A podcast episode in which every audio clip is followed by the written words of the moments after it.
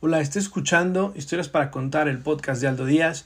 Este es el último texto que les traigo esta noche y tiene que ver con que recientemente fui a un velorio y la realidad es que yo percibí que nadie quería al finado, una situación muy triste. Y me acordé de este texto de Julio Cortázar que se llama Conducta en los velorios y se los juro me hubiera encantado haberlo hecho, hacer lo que Julio plantea en este texto que es hermosísimo. Es quizás el texto más largo que he contado hasta ahora, la historia quizás más larga que he contado, así que si se me va algún error de dicción, les pido disculpas. No vamos por el anís ni porque hay que ir, ya se habrá sospechado. Vamos porque no podemos soportar las formas más solapadas de la hipocresía. Mi prima segunda, la mayor, se encarga de cerciorarse de la índole del duelo. Y si es de verdad, si se llora porque llorar es lo único que les queda a esos hombres y esas mujeres entre el olor a nardos y a café, entonces nos quedamos en casa y los acompañamos desde lejos. A lo sumo mi madre va un rato y saluda en nombre de la familia. No nos gusta interponer insolentemente nuestra vida ajena a ese diálogo con las sombras. Pero si de la pausada investigación de mi prima surge la sospecha de que en un patio cubierto o en la sala se han armado los trípodes del camelo entonces la familia se pone sus mejores trajes, espera que el velorio esté en punto y se van presentando de a poco, pero implacablemente. En Pacífico, las cosas ocurren casi siempre en un patio con macetas y música de radio. Para estas ocasiones los vecinos condescienden a apagar las radios y quedan solamente los jazmines y los parientes, alternándose contra las paredes. Llegamos de uno o de a dos, saludamos a los deudos, a quienes se reconoce fácilmente porque lloran apenas ven entrar a alguien, y vamos a inclinarnos ante el difunto, escoltados por algún pariente cercano. Una o dos horas después, toda la familia está en la casa mortuoria, pero aunque los vecinos nos conocen bien, procedemos como si cada uno hubiera venido por su cuenta y apenas hablamos entre nosotros. Un método preciso ordena nuestros actos.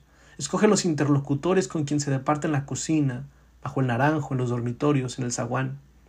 Y de cuando en cuando se sale a fumar al patio o a la calle. Se da una vuelta a la manzana para ventilar opiniones políticas y deportivas. No nos lleva demasiado tiempo sondear los sentimientos de los deudos más inmediatos. Los vasitos de caña, el mate dulce y los particulares livianos son el puente confidencial. Antes de medianoche estamos seguros, pero seguros, que podemos actuar sin remordimientos. Por lo común, mi hermana la menor se encarga de la primera escaramuza. Diestramente ubicada a los pies del ataúd, se tapa los ojos con un pañuelo violeta y empieza a llorar.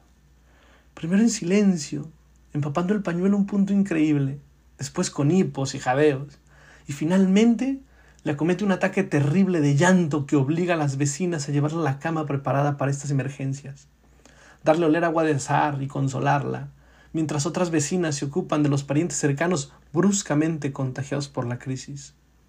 Durante un rato hay un amontonamiento de gente en la puerta de la capilla ardiente, preguntas y noticias en voz baja, encogimiento de hombros por parte de los vecinos.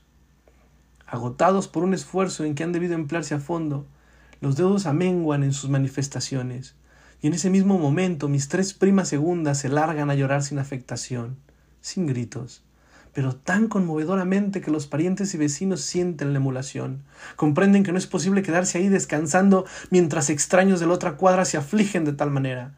Y otra vez se suman a la deploración general. Otra vez hay que hacer sitio en las camas, apantallar a señoras ancianas, aflojar el cinturón a viejitos convulsionados.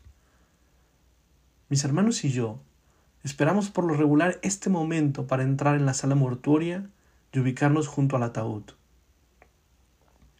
Por extraño que parezca, estamos realmente afligidos. Jamás podemos oír llorar a nuestras hermanas sin que una congoja infinita nos llene el pecho y nos recuerde cosas de la infancia, unos campos cerca de Villalbertina, un tranvía que chirriaba al tomar la curva de la calle General Rodríguez en Banfield, cosas así, siempre tan tristes. Nos basta ver las manos cruzadas del difunto para que el llanto nos arrase de golpe, nos obligue a taparnos la cara avergonzados. Y somos cinco hombres que lloran de verdad en el velorio, mientras los deudos juntan desesperadamente el aliento para igualarnos. Sintiendo que cueste lo que cueste, deben demostrar que el velorio es de ellos, que solamente ellos tienen derecho a llorar así en esa casa. Pero son pocos y mienten. Eso lo sabemos por mi prima segunda, la mayor, y nos da fuerzas.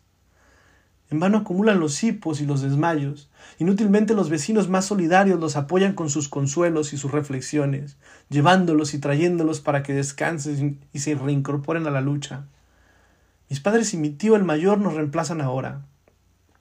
Hay algo que impone respeto en el dolor de estos ancianos que han venido desde la calle Humboldt, cinco cuadras contando desde la esquina para velar al finado.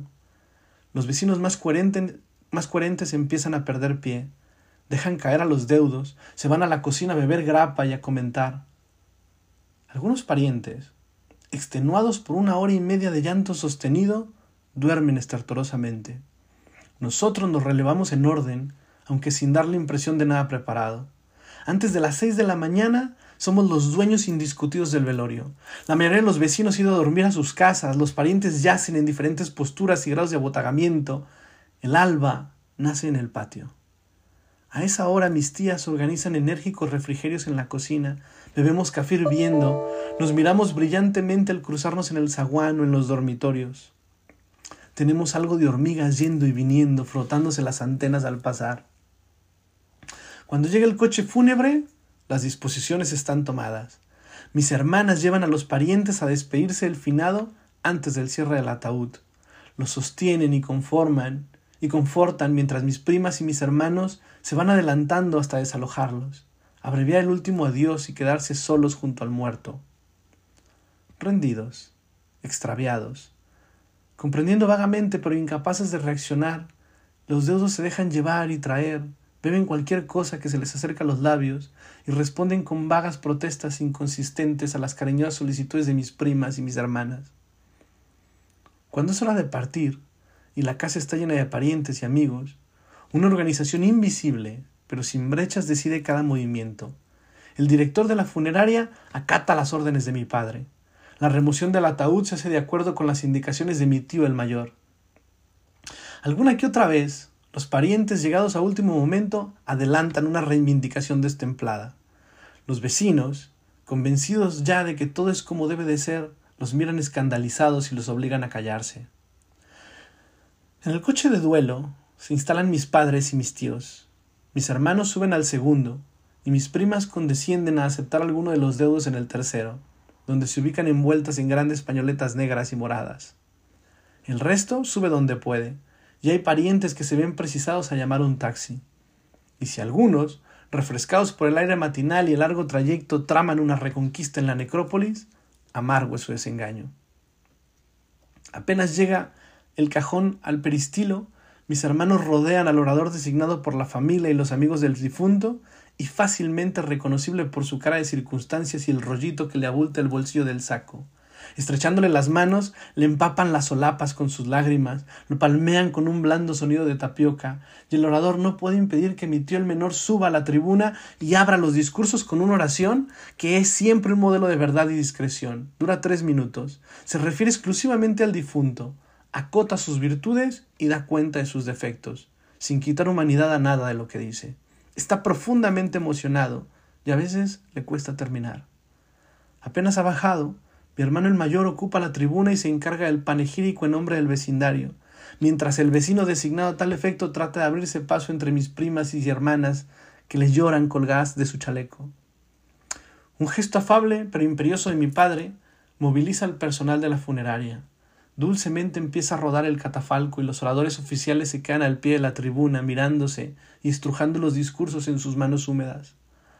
Por lo regular, no nos molestamos en acompañar al difunto hasta la bóveda o sepultura, sino que damos media vuelta y salimos todos juntos, comentando las incidencias del velorio. Desde lejos, vemos cómo los parientes corren desesperadamente para agarrar alguno de los cordones del ataúd y se pelean con los vecinos que entre tanto se han posicionado de los cordones y prefieren llevarlos ellos a que los lleven los parientes. Conducta en los velorios. Julio Cortázar.